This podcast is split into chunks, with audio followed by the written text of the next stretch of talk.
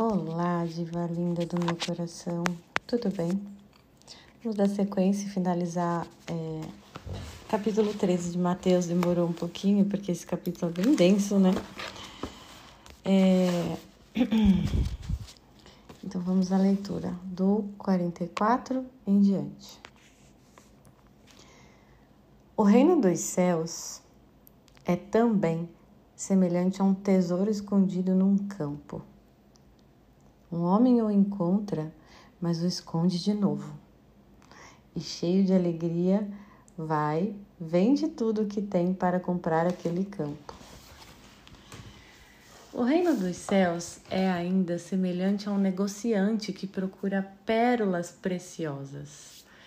Encontrando uma de grande valor, vai, vende tudo o que possui e a compra. O reino dos céus é semelhante ainda a uma rede que, jogada ao mar, recolhe peixes de toda a espécie.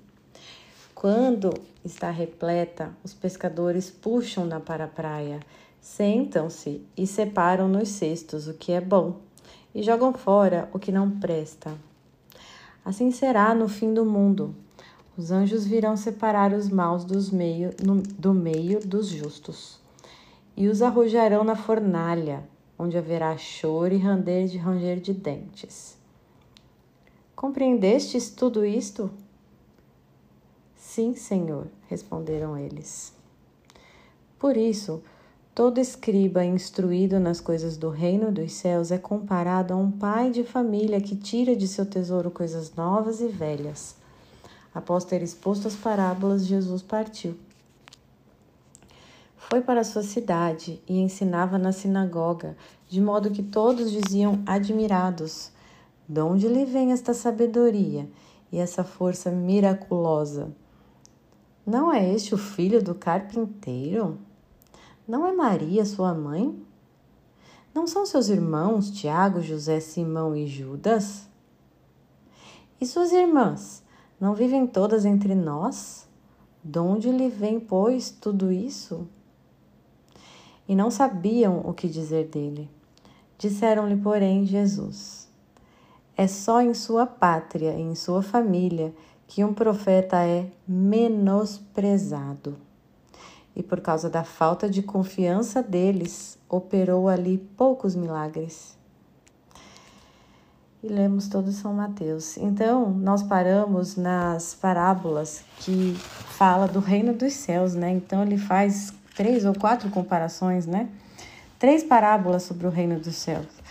Ele compara a tesouro, pérola preciosa, e compara uma rede lançada ao mar. E olha que interessante que essa é uma analogia aqui da imagem de Pedro, né? Quando Jesus apareceu para Pedro e falou para ele jogar a rede mais fundo, e Pedro já estava dia e noite tentando pescar e não conseguiu pegar um peixe, né? Mas como Jesus pediu, ele obedeceu, ele disse. E aí veio muitos peixes, a rede estava para se arrebentar de tantos peixes, né? Mas eu acho que a gente não leu essa parte ainda, a gente vai chegar lá e eu explico essa parte específica. Mas é análoga, né? E Pedro é o fundador da igreja, né? Ele é a pedra angular que Jesus escolheu para fundar a igreja. Então, é muito bonito ver as como se encaixa é, toda a escritura, a palavra, sem um buraco sequer quando você estuda na doutrina de Cristo mesmo. Uma das coisas que eu sentia muita falta na minha busca de Deus desde pequena eram essas lacunas. Em todas as religiões que eu fui, eu eu questionava muito e as pessoas me interpretavam muito mal, acreditando que eu tô, tava sendo tipo uma farisíaca, sabe? Querendo ser cri-cri. Mas não é, é que eu realmente estou atrás da verdade eu queria, e tinha buracos ali, eu queria preencher esses buracos, porque Deus é perfeito, ele não tem buracos. Isso para mim sempre foi muito claro. Então, assim, não pode haver. Se ele nos deu a razão para conhecer e chegar nele, então não pode haver buracos. O que é diferente de você querer ver tudo para ter fé. Não é isto, que é o que os fariseus né, queriam. Não é isso, como eu disse ontem. Não se trata disso, mas se trata de ser de, de, de, de sentido no coração, não na razão. A nossa, o nosso coração se sente satisfeito com aquilo, mas não é o coração de carne, é o seu espírito. Se identifica. Ah, eu não sei explicar, minhas amadas. Quem viver isso vai entender o que eu tô falando. Quem busca a verdade vai entender o que eu tô falando. Mas o ponto é que é como é, como, como quando você chega na doutrina certa, como é pleno, pleno de sentido, de satisfação, de preenchimento, de amor, de tudo perfeito. Não falta nada. E aí a gente, ao, ao contrário de antes, que ficava sentindo uma sensação de vazio, que falta alguma coisa, que tem uma coisa estranha aqui, é, ao contrário, você, você entra num êxtase num gozo mesmo, são os termos que os santos usam para falar de Deus quando encontra a, a verdade, né? É, é isso. É impressionante, é, é indizível. E voltando aqui, eu sempre trago algumas desabafo, algumas coisas pessoais minhas aqui, né? Mas ele assemelhou aqui o reino dos céus. Então, o reino dos céus ele é mais precioso que o maior tesouro terreno que a gente possa encontrar, aquele mais escondido. E também a maior das pérolas, a mais preciosa, pérola preciosa. Tão é, importante é tão uma hierarquia mais importante do que qualquer bem terreno que a gente procure. Ele deixou claro aqui. Então você precisa acreditar, né, nisso não acreditar nas suas paixões, quando você está diante de um apego terreno e não desapega, você precisa lembrar dessa passagem. Que o reino dos céus é coragem, tenha coragem, desapega disso daí da terra que é inferior à pérola e ao tesouro que é o reino dos céus. Né? E então ele ele assemelhou o que a gente leu o joio do trigo e hoje nós falamos dos que é semelhante, que o reino do céu é semelhante ao tesouro, né? E olha, esse homem é tão, ele é, é, é tão bom que a gente vê, se você encontrar ouro num campo, o que, que você vai fazer? Né? Se você encontrar ouro mesmo num campo, você esconde de novo para ninguém ver. Nossa, vai que aparece o dono, né? Ou vai que alguém roube, ou vai que, sei lá. Peraí, primeiro deixa eu esconder para ver o que eu vou fazer com isso, né? Isso me lembra um conto de Machado de Assis da carteira, esqueci o nome do conto. Que um amigo achou a carteira. é, mas enfim, a gente, né? Tem essa atitude instantânea, né? Nossa, isso é precioso, vou esconder, vou guardar. E eu faço agora uma analogia da preciosidade que é o mistério feminino a dignidade da mulher é tal qual esse tesouro, né? Por isso que nós somos comparados ao rubi, né? Vale, vale mais do que um rubi, né? A mulher virtuosa. Olha só. Então, se você fizer uma analogia, o valor da mulher é semelhante ao valor do reino dos céus. Ela é uma deve ser, nasceu para ser uma representação do reino dos céus na terra. Nós nascemos para isso. Deus fez a mulher pensando nisso. Em Adão olhar para ela e ver a representação de Deus nela. Para nunca perder o gosto por Deus, para nunca esquecer, para ter essa representação plena que nenhuma criatura no mundo é, por mais bela que seja uma flor, um cachorrinho, né, um, um, filhotinho, não eleva a esse nível, né? como a mulher foi feita para elevar. Então, o olhar do homem para uma mulher deve ser esse olhar, ver o reino dos céus na mulher. Isso é muito forte, esse é o nosso chamado, essa é a nossa missão máxima. Hum, isso que nós somos comparados a tesouros e somos adornadas de tesouros pelos homens, né? Davi, quando apaixonado, todos os homens com as suas boas mulheres, é, faz questão de adornar, de enchê-la de joias, para ver se alguma joia semelhante a ela, só que não, nenhuma é. E aí ele procura e procura para ver se há alguma coisa terrena, algum bem terreno, alguma joia preciosa, alguma roupa, algum tecido, algum perfume, compara-se a esta mulher, mas não. Isso é lindíssimo, é uma bela poesia, né? Primeira poesia que Deus fez para nós somos nós. Isso é muito lindo, isso é digno demais. Ah, qual é o meu valor, Deia? É esse. Só que se você não encontrou ele ainda em você, é porque você não está tendo atitudes coerentes com o seu valor. Né? Isso é muito importante, isso é muito, muito importante mesmo. E é o meu tema, e é, o, é a minha missão com vocês. É o meu trabalho. E não vou desistir. Você enxergar essa dignidade e planificar ela na existência para as pessoas à sua volta. Você nasceu para que todo mundo que te olhe veja o reino dos céus em você. Você seja o reflexo. E por isso que a lua é nosso símbolo, não só por isso, mas porque a gente mexe com os sentidos. Os cinco sentidos é a lua que mexe, é o senso comum. Tudo está atrelado. É lindíssimo de, da gente fazer essa combinação, né? Essas relações simbólicas que leva a mulher desses sentidos, dessas emoções, esse pergaminho ao reino dos céus. Ao mesmo tempo que a gente é uma pode ser uma representação dos sentidos desordenados que leva à decadência e toda sorte de maldade das piores possíveis, a gente também, a nossa máxima dignidade, reflete o reino dos céus. É lindíssimo, né? Hum. Então ele assemelha isso, acho que a pérola de hoje, do podcast de hoje, é essa realidade feminina, que a dignidade máxima da mulher é este o seu valor.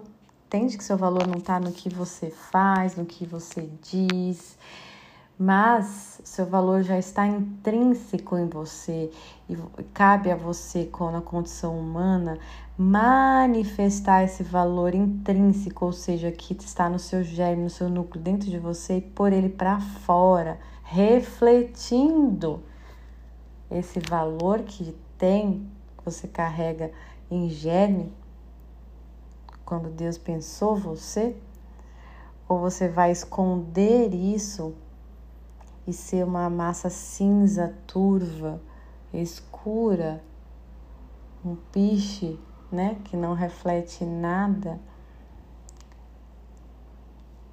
ou que reflete o nada, né, sendo mais clara. Reflete o nada. Porque se a gente não reflete o reino dos céus, a gente reflete o nada. E não é assim que a mulher se sente hoje, usada, um nada um nada de na frente do marido, um nada na frente do namorado, um nada na frente da família, um nada no trabalho, né? O motivo das pessoas se suicidarem, terem desejo de acabar com a vida, é justamente por achar que é um nada, por ter a sensação de que é um nada para as pessoas, um nada no mundo, né? Então, é e aí, voltando aqui, a gente esconde esse tesouro, né? E cheio de alegria, a gente vai vender tudo para ter aquele terreno para mim, né? Para não ter perigo de alguém roubar. Né? Então a gente. Que que é? Vocês estão imaginando comigo a cena? Então imagina um filminho, né? Um homem encontra um tesouro escondido, aí ele esconde de novo para ninguém pegar e para ele decidir como ele vai fazer para aquilo ser dele de verdade. Essa é a nossa jornada. Quando a gente se converte, a gente descobre o tesouro que é Deus, que é o reino dos céus, quando a gente passa a conhecer, acontece uma conversão. Só que é só conversão, é só o início ali. Você precisa se guardar novamente, guardar esse tesouro no seu coração para até que no tempo, no seu dia a dia, meditando essas palavras no coração, apareça como você vai o que trabalho você vai ter que fazer, o que, que você tem que olhar, o que você tem que aderir, o que você tem que desfazer na sua vida para esse terreno ser teu e ninguém tomar. Ninguém vulgo o mal. porque o mal não quer que a gente encontre o reino dos céus. Então, quem se converte são as pessoas que estão mais em voga do mal, né? Converti, ó, se vem a categoria assim, se olhar olhar de Satanás, ele enxerga assim, os primeiros da fila que ele quer derrubar, aqueles que acabaram se converter. Ponto. Porque os outros que não se converteram já é dele, já tá na dele. Né? É facinho domar, lidar. Então, é hora que você tem que esconder, não ficar se achando, se exibindo como se você já, como se esse tesouro que você descobriu já fosse teu. Ainda não é. Ainda não é porque cabe a você trabalhar para tomar posse, não porque Deus não quer te dar, porque Ele está te esperando o tempo todo, Ele está esperando a gente o tempo todo. Mas é que nós precisamos regaçar mangas e tomar posse, né? É ter essa, essa, essa, essa consciência tranquila de que aquilo é teu, né? Você chega num trabalho, foi promovida. Você não vai segura, né, no início. Você quer dar o seu melhor para você sentir-se em casa naquela empresa, para as pessoas te reconhecerem naquela empresa e te aderir a elas. Quando a gente entra numa turma nova, a gente num, num trabalho novo, numa faculdade nova, numa escola nova, não se sente insegura, né? Ai, onde que eu vou me encaixar? Será que as pessoas vão gostar de mim? O que, que eu devo fazer para pertencer, né? O que, que as pessoas gostam? Aqui você passa a, a descobrir o que, que, como é aquele ambiente, quais são as regras daquele lugar, a se adequar, né? A se mudar, a se adaptar, não é mesmo? Isso é natural, a gente faz isso, a gente precisa fazer isso. O, o, erro aí, quando a gente se deixa influenciar pelos lugares errados, quando a gente quer aderir a lugares errados, que é ruim, que é mal, que vai conduzir a gente à morte, né? Eu tô lembrando agora de um direct que eu vi de uma menina que passou em medicina e eu tava vendo já ela sendo influenciada pelos copos de cerveja, pelas baladas do, das médicas. Eu falei, cuidado, né? É, é para esse lado. Esse lado não é o lado que a, a sua vida anterior à faculdade, no seu feed, mostra que você valoriza. Então, cuidado. Porque a gente se adequa, nós somos seres de comunidade. Então não adianta querer não se adequar, que nem tá certo. É falta de polidez, é falta de elegância. Ser elegante é se adequar ao meio que você vive. O ponto é, ser elegante também é saber eleger qual ambiente você vai frequentar. Né? Então, se a gente voltar aqui, a gente precisa lembrar: converteu, fica quieto, que ainda não é teu. Você só correspondeu a um chamado de Deus, você não trabalhou, você não fez nada ainda. Ele te atraiu. Agora, você vai trabalhar, que é conhecê-lo, meditar na palavra dele, como vocês têm feito aqui comigo diariamente. Meditar na palavra dele, pensar e aderir na tua vida, nos seus modos, nos seus hábitos, nas suas obras, no seu, no seu, na sua visão de mundo, no seu jeito de falar com as pessoas, de se comportar, de viver, sua paciência, suas emoções. Você vai percebendo que você está aderindo e conhecendo a Deus quando você percebe e os feedbacks dos outros vêm te dizer que você está mudando, você está se transformando, você está ficando ganhando novas características e abandonando velhas. Hum. Então, eu recebo vários feedbacks de vocês que me acompanham há um tempo e com constância. Vira e mexe, são minhas amigas, né? E vocês me mandam: olha, Dé, você poucos meses atrás, nessa mesma situação, você tinha outro olhar, você faria isso e tal. Isso é muito belo.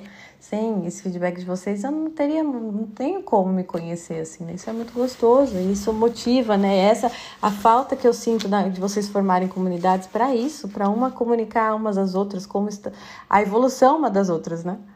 Isso é muito importante. E e aí, quando você trabalha, guarda esse tesouro e vai trabalhando, trabalhando, você chega num dia que você pode comprar esse, esse, como esse homem vendeu tudo. O que, que é vender tudo? Abrir mão de tudo que você viveu até hoje, estar disposta, não é simplesmente jogar fora, mas Deus, tudo que eu tenho até hoje, tudo que eu adquiri até hoje, todos os bens, a saúde, as posses, tudo, a inteligência, os conhecimentos, tudo que eu tenho até hoje eu te entrego para eu poder te conhecer, para eu me aderir a ti. Essa atitude da vontade que a gente deve ter.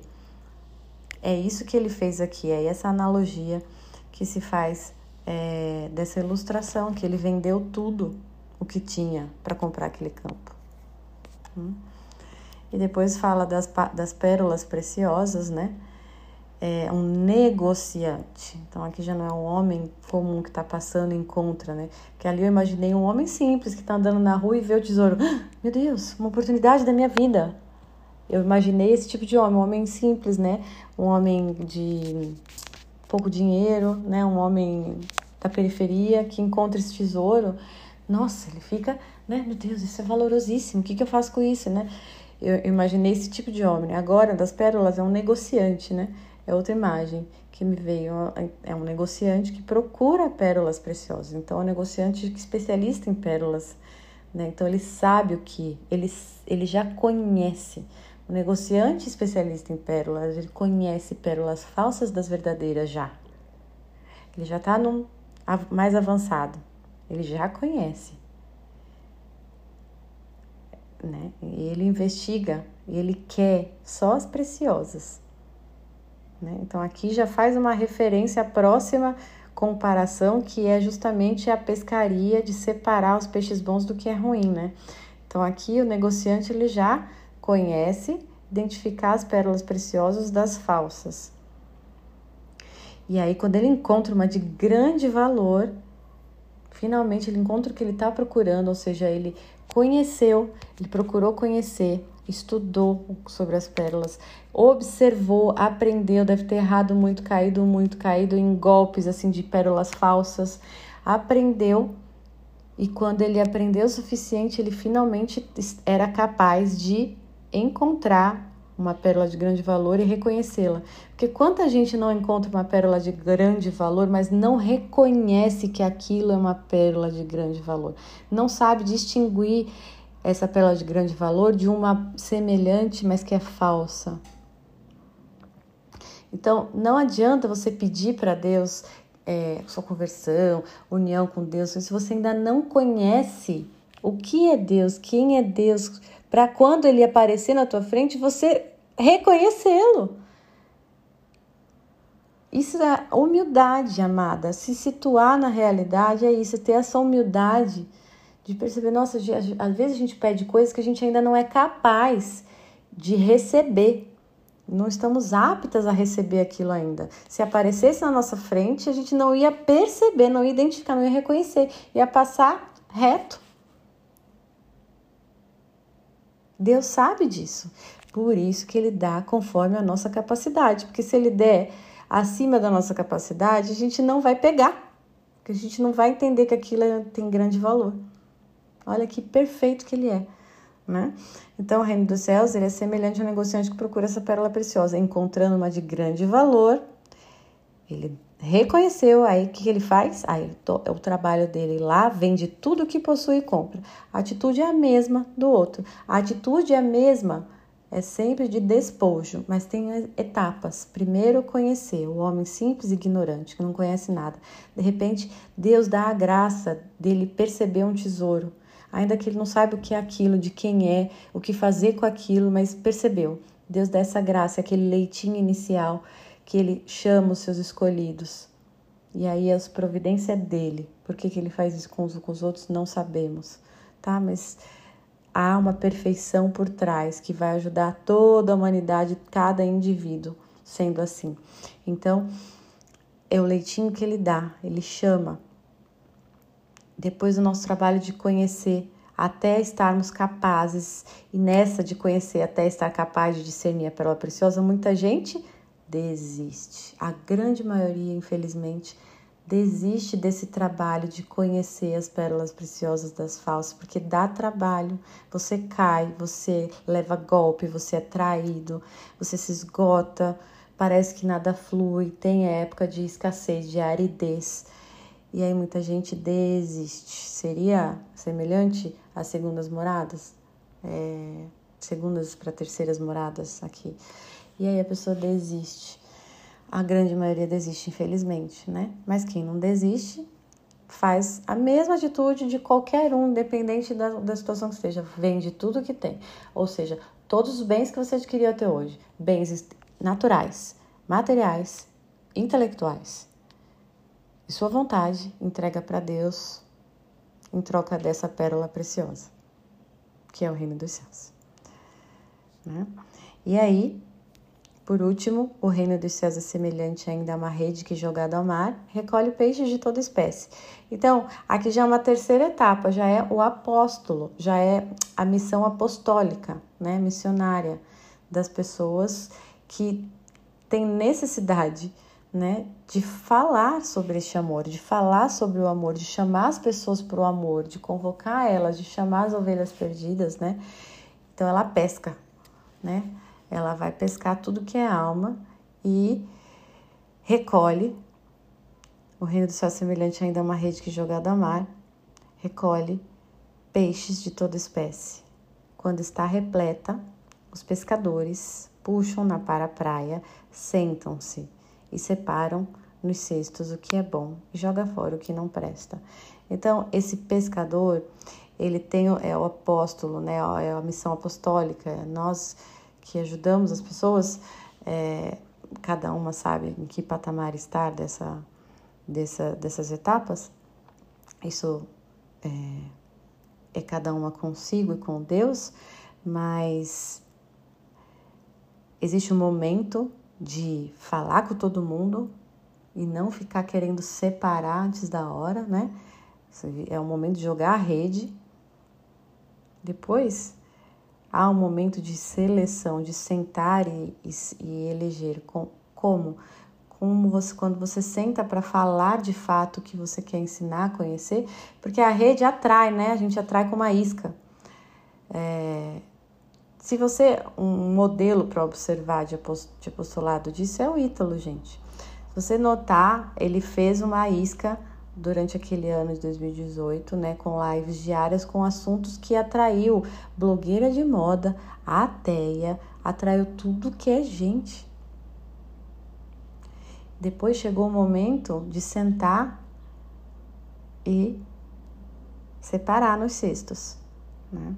E aí a gente sabe, quem acompanha desde o início viu essa separação e resplandecer a verdade ali, né? E essa seleção ele está fazendo cada vez mais, né? Ele tá, ele, essa seleção está acontecendo, né? Agora com a certificação, as provas de física até soltou uma lá. Eu quero mesmo que quem é fraco, quem vai mal saia, porque é, é, é o processo de seleção mesmo, né? Para uma missão apostólica aí. Assim será no fim do mundo. E atenção, né? Não é o pescador que faz essa seleção final, né? Essa, essa, é, essa separação final, né? O pescador senta e vai separando dos cestos o que é bom, joga fora o que não presta, mas assim será no fim do mundo. Os anjos virão separar os maus do meio dos justos, porque o apóstolo ele não tem a capacidade de e nem esse trabalho nem espera dele que ele mate os maus, né? Que ele aniquile os maus. Ele só limpa os pés. Vocês que a separação, né, o que não presta, ele é semelhante àquele, àquela passagem que Jesus fala para eles irem de casa em casa, e quem não receber, ele limparem os pés, né? É, a pessoa escolheu, se posicionou ali, disse não. Então, não é pra gente sair tacando fogo e matando todo mundo, fazendo guerra quem disse não. é pra gente limpar os nossos pés, limpar os nossos cestos, né? E apartai-vos, nós nos, nos apartar deste mal. E é o que o Ítalo faz, né? Quem condena ele, quem julga, quem critica, o cara que matou o pai dele, tudo que. É, ele não fez guerra, ele não se vingou, porque não cabe a ele, é os anjos que vão fazer isso no tempo devido. Ele só vai se limpando para ele não se tornar impuro e nem tornar impura a obra dele. E por fim, é, ele pergunta se, todo, é, por fim, os, os anjos vão vir, arrojarão na fornalha, onde haverá choro, ranger de dentes. Como eu disse ontem, novamente ele repete: haverá inferno, fogo, choro e ranger de dentes. Tem ninguém dormindo com que quietinho, nenhum injusto dormindo, não, sossegado. No nada. Uh -uh. Compreendestes tudo isso? Sim, Senhor, responderam eles. Por isso, todo escriba instruído nas coisas do reino dos céus é comparado a um pai de família que tira de seu tesouro coisas novas e velhas. Isso é muito importante. Isso aqui é a união entre o Antigo Testamento e o Novo. Aqueles escribas, porque nem todos os fariseus e escribas eram maus, tá? É, tinham muitos bons e todos os bons, né? Inclusive Pedro, né? Eles todos eram judeus, né? Só Paulo que não. É, não, Paulo era judeu também, né? Mas. É, mas eles estavam todos ali, né? Os, os 12 apóstolos eram, né? Judeus. É, tem que ser assim, né? Conforme, conforme os profetas foram dizendo. Por isso, estes que escribas que aderiram a Jesus, ele é comparado àquele pai de família que mistura as coisas velhas, que é o Antigo Testamento, a, a, a analogia, das coisas novas, que é a doutrina de Jesus, né? E é isso que devemos fazer, né? É isso que nossos sacerdotes fazem, é isso que ele adere, une tudo. Une tudo em Cristo, une o Antigo e o Novo Testamento em Cristo, sendo tudo uma coisa só. Por isso que a Igreja Católica é cristocêntrica e não geo de Jeová, Jeová-cêntrica, né? É, porque tá claro ali que o centro, o eixo que operaciona toda a Bíblia não é o nome Jeová, mas é Cristo. E é assim que Jeová escolheu, é assim que Jeová Deus quis, é assim que ele quer, assim que ele decidiu, assim que ele desenhou. Ele quer assim. Então, quem somos nós para dizer não? Eu não quero centralizar em Cristo, eu quero centralizar no Deus Pai, né? Então, gente, por favor, né? Por favor. Ah, e aí, por fim, ele fala uma coisa que eu quero deixar para vocês não esquecerem. O próprio Jesus disse, aconteceu com ele e ele diz que vai acontecer com todos que o seguem. A sua própria casa, sua própria pátria menosprezará você.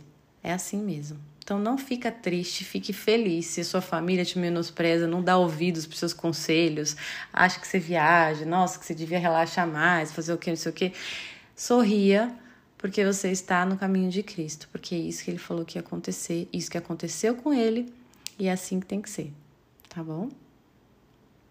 E aí, por causa dessa falta de confiança na nossa pátria e nossa família, acaba acontecendo poucas, poucos milagres operam, né, é, na vida deles, né, por meio de nós. É, eu transformo muitas mulheres aqui com a ajuda com o Espírito Santo e só o Espírito Santo, graças a Deus, muito mais do que meu próprio lar, que parece que, né? Só que só parece.